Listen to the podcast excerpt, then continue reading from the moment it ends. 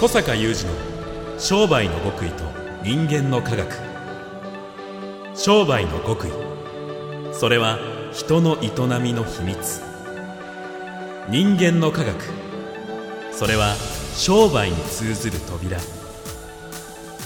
ここでは学術研究と現場実践を合わせ持った小坂雄二独自の視点から、あなたの仕事と人生に役立つ情報をお伝えします。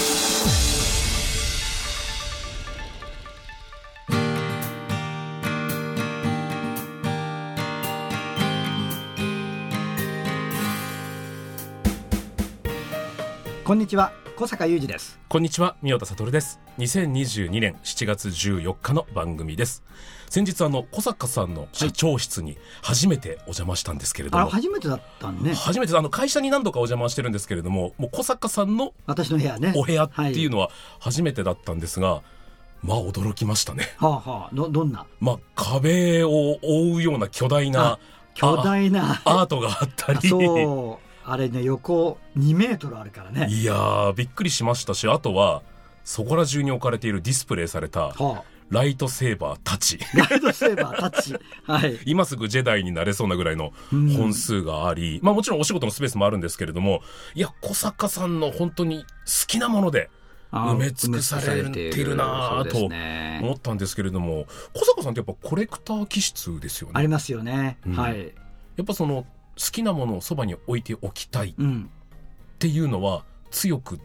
常日頃から、そうですね、ありますしね、まあ、人間のね、割と根源的なものではないかというふうにも思う。あ、はい、そうなんですね。わかりました。ぜひその辺のお話を今日はお願いします、はい、ありがとうございます。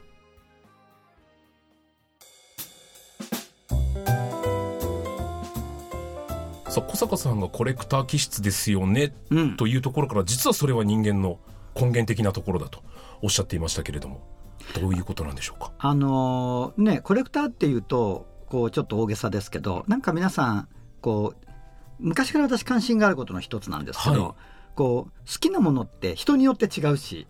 でその自分の好きなものはなんかこう集めたくなったり、そば、に置きたくなったり、飾っておきたくなったりするじゃないですか、しますね。でそれ皆さん、そのなんか自分のそういう気持ちとか、そこから生まれる行動にあまり疑問を持たず、確かにとても熱心にやるじゃないですか、でそういうことがもう私が長年身を置いているその商売の世界に深く関わっている、人間のなんか根源的な、もうゲノム的なね、ものなんだと思うんですよ。まあそんな中で別にそれを考えていろんなものをコレクションしてるわけじゃないんですけども、もう昔から結構ね、子供の頃からですね、だからもう昔だとこれだいたい私年代ってまあいくつかあさっておいて、皆さん結構こう記憶があるだろうと思うのは仮面ライダーカードとかね、あれだってなんか集めてどうすんのって気はするけど、仮面ライダーカードでもとっても一生懸命皆さん集めたり、で取っておいたりしてる人いるんじゃないかなと結構。そうですよね、まあ、さっきね、宮田さんが私の今部屋に来るとドーンとアートがあって、まあ、アートは本当に身近に置いておきたい、そして飾っておきたいものの最たるものだけども、まあこれはまあそこそこものによっては値段もしますね。ライトセーバー、ライトセーバーが何のことかわからない、今聞いておられる方いらっしゃると思うんだけどそのスターウォーズのね、主人公たちが使う武器の名前であるのですが、このライトセーバーという武器の、これが登場人物ごとに形が違うので、まあ、ほぼ全部あるんですよ私。いや、びっくりしました。ライトセーバーってこんなに種類あるんだなって、ものすごいお部屋入って分かりました。そう、しかもこれおもちゃじゃなくて、ルーカスフィルム公認レプリカですから。じゃあそのまんまこう映画俳優が持っててもおかしくないような、もうおかしくないような出来になってるんです。重いしね、もう歯が出ないだけみたいな、という。それでそのうちのいくつかは、まあコレクター自慢に なってますけど、これマーク・ハミルのサイン入りルーク・スカイウォーカーですよね。サイン入りのルーク・スカイウォーカーのライトセーバーがあり、メイス・ウィンドウ、サミュエル・L・ジャクソンですよね、サイン入りのライトセーバーがありという、これもちょっと極レアですね。そんな元祖のシーズンもそのニューシーズンも抑えるような全シーズン。いやそれを言えばね、またコレクター話だけど、はい、オビワン・ケノービのライトセーバーは私何本も持ってるんですよ、それはどうしてかっていうと、同じものを持ってるんじゃなくて、これはエピソード4の時のオビワンのライトセーバーとかね、はい、あもうおじいさんになってる方のライトセーバー、はいはいはい、これはエピソード2の時のライトセーバー、オビワンとかね、アナキンを育ててる方の、そうスター・ウォーズ知らない人は何のこっちゃっていうところだと思いますけど、すごいこだわりですね。でレプリカだからね、ちゃんとエイジングされてるわけですよ。あーなるほど、エピソード4の方は、でこういうのでヨーダも何種類もあるし、何本も持ってるわけです。でこれが別に小坂さんはスターウォーズに限った話でもないですもんね。だからその皆さんね、はい、でもなんか気持ち分かる人多いんじゃないって話をおりまして、だからその一つとは限らないね、はい、皆さんも。私で言うと、まあ、個人話だけど、まあ、アートとか今ライトセーバーが自分の部屋ではね、うん、幅を利かしてますけども、うんうん、ちょっと奥の方に入りますと、はい、昔懐かしいそのシートとかねそのシートって分かりますかね、若い方。音が出るやつね、絵本みたいについててね、あれのこうゲゲゲの鬼太郎とかね、はい、ジャングル大帝とかね、ウルトラマンとかここ持ってるんですよ。それもうやらしい話、手放そうとしたら結構な金額になるんじゃないですかね。結構レアじゃないかな。仮面ライダーの一番最初に出たサントラ LP とか、サントラ LP ですから、ね、オリジナルってやつですね。オリジナル、これ持ってる人少ないんじゃないかなとかね。いやときめきますね。だからそう音楽系ね、うんうんうん、音楽系もものすごい撮ってるものがあったり、映画のパンフレットとかね、はい、ゴジラのその時その時のやつをね全部撮ってあるし、まあ、そういう意味で言うと僕もレコード集めるんですが、レコード購入金額をはるかに上回るような値段でもう取引されてるものもたくさん、当時の金額よりもぐっと上がって今売買されてるようなものもたくさん家にあるので、いや面白いなと思いますね。ね、だからそのコレクションしてる時は投資って思ってないじゃないですか、はい、別に。いや思ってないですね。これが面白いとこだよね、この間も私が長く主催してるワクワクマーケティング実践会の会員さんで、うん、映画のチラシのコレクションしてるって人がいて、なんかちょうど今これどうしてもチラシがその巻かれてる映画館に置いてある時期に撮れなかったので、うん、オークションで買ったんですとか言って、うん、チラシを何枚ぐらい持ってんの、多分1万枚以上、すごい量だね、うん、という人がいたり、その人もだ1部屋ぐらい多分ファイルされてるので撮ってるって言ってたし、同じように車のパンフレットをね販売して、ディーラーで販売する時あるじゃない、パンフレットあるじゃない、あれをコレクションしてる人とかね。その人も某社の社長さんだけど、もう部屋一部屋それで埋まってるっていうしね。投資どころか金がかかってしょうがないようなことを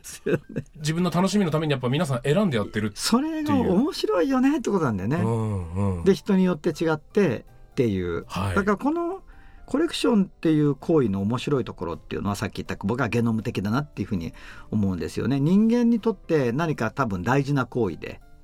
なんか動物でも食べ物取ったらボボボと穴掘って埋めるじゃないですか、はいはいはい、ああいうもののねなんか根っことつながってんじゃないかっていうふうに思うし、うん、なんか人間はもっとこう高度になってるから、そういう意味では、うん、ですからこう食べるものっていうことだけではなくて、まあ、その魂の食べ物っていうかな、魂の食べ物、うんうん、だからそれは逆に食べないけど、私もライトセーバー食べないけど、うん、こう見えるところにあると、はい、なんか気持ちいいっていうかね、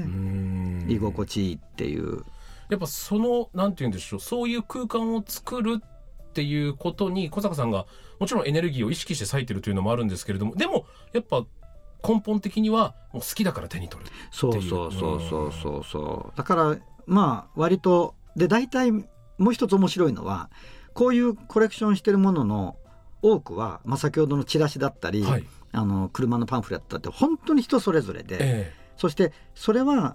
それをコレクションしようとも思わない人にとっては、うん、ほぼ無価値であると。いやそうなんですよね。これがまた面白いところなんだよね、うん、だからこう相対的に世の中で価値があるとされているもの、まあアートなんかはそうなんだけど、相対的に価値があるとされているものをまあコレクションするっていうのよりももっとゲノム的だと思うんですよね、うんうんうん、何せまあ、私のライトセーバーはしばしばそう言われます、はいはいはい、だけどそれにしてもスターウォーズだとね、こう世の中にこう好きな人いっぱいいるけども、なんかもっと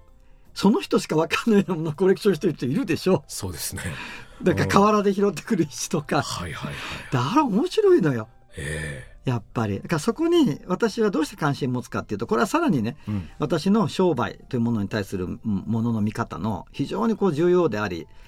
深いところなんだけど、やっぱり人にとって価値とは何だろうかというね、価値ってそういうものなんだよね、うんうん、だから世の中において価値という言葉があるのですが、価値っていうのがなんか絶対的な存在かというとそうではないと思うんだよね、うんうん、今の例がよく分かる話だと思うんですよ、はい、それぐらいこの人にとっては価値があるけど、この人にとっては全く価値がないと、うん、でだけどこの人にとって価値がある限り、その人は一部屋を割いてもそれを、うん貯め続けたりするでしょ。財産が減り続けたとしても、財産が減り続けたとしてもやると、はい、で投資じゃないんだよね、うん、それは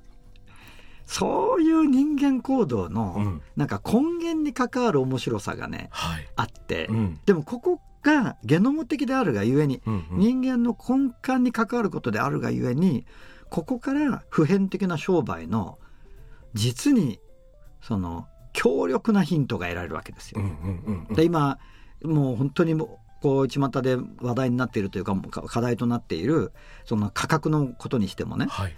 なんか価格っていう絶対的なものがあるように皆さん取られるけど、じゃあそのオークションでチラシを買う人にとってのチラシの価格と、うんまあ、私は映画好きだけどチラシをコレクションしようと思わないから、うんうんうん、別に見過ごしてるよね、うんうん、その人は全部取ってくれたやつだけど、うんうん、見過ごしてるよね、うん、だから私にとってはそれオークションなんかで買ったりしないよね、うん、ってことは妥当な価格は全然違うわけじゃない。そういうことですね。ちなみに私のライトセーバーってもうサインが入ってると、はいまあ、今多分プレミアム価格になってるし、はい、買った時だって優に10万を超えてるけど、うん、なんでって思うじゃん普通の人は。そうですね、興味のない方にとってはね。そう、この鉄の棒が、うん、鉄の棒ですよね。で誰それ、うんうん、サミュエル・ジャクソンってって思うかもしれないよね、うん、興味がない、うん、知らない人にとっては。だけど自分にとってはいやもうこれは手に入れたいっていうことが強くて、うん、価格はもうなんというかまあ妥当、はい、でもそういう意味では全然その OK みたいなね、うん、価格でこれは別に可処分所得に関わらないと思うんですよ、うんはあ、そうか可処分所得に関わらない可処分所得に関わらない、結構これは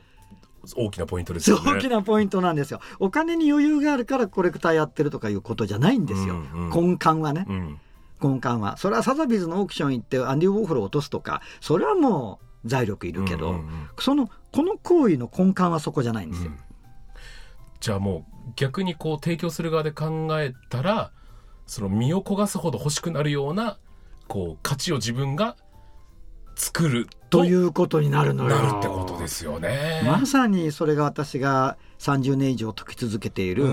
ワクワク系マーケティングの根幹の一つですよね。そしてそれはその1億人の身を焦がさなくても熱心なこうファンがいてくれたらわずかでもそれでも結構成立することでもありますもんね。もう自社の売上規模に鑑みるとこれぐらいファンがうちの会社についてくれれば大丈夫じゃないかとか、うんはい、だいたいまあ私の身近の大体の人がそういう熱くなる分野を持ってるけど、うんうんうん、かなり使ってるからね可処分所得に関係なくそれってでもおそらく誰の中にもやっぱありますよね。じゃあなんて自分はそれを欲しがってこんなに価値を感じてるんだろうっていうところも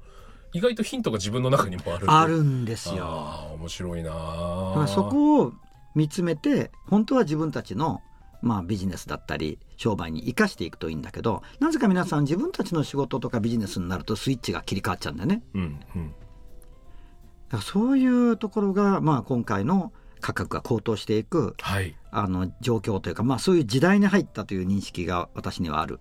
わけですけども、うん、まあ何らそういう意味では恐れることはないと。なるほど。いや、うん、絶賛僕もビビってますよなるほど。価格がこの上がっている時代の中で、うんうん、ちょっとその辺も詳しく、まあ、ちょうどねそういう本を今執筆中なので、はい、ちょっとたまたま今日はさっきね控室で宮田さんとこのコレクション話で盛り上がってからちょっとこういう本編今撮ってるわけですけども、ちょうど実はそういうところの本を書いているので。あ、じゃあ執筆中ということはまあそこまで詳しくは触れられないかもしれないんですけど、この時代の中どういうのかっていうのをちょっと次回触れていただいてもよろしいでしょうか。お願いします。はい。小坂雄二の商売の極意と人間の科学。ここまでのお相手は小坂雄二と三音悟でした。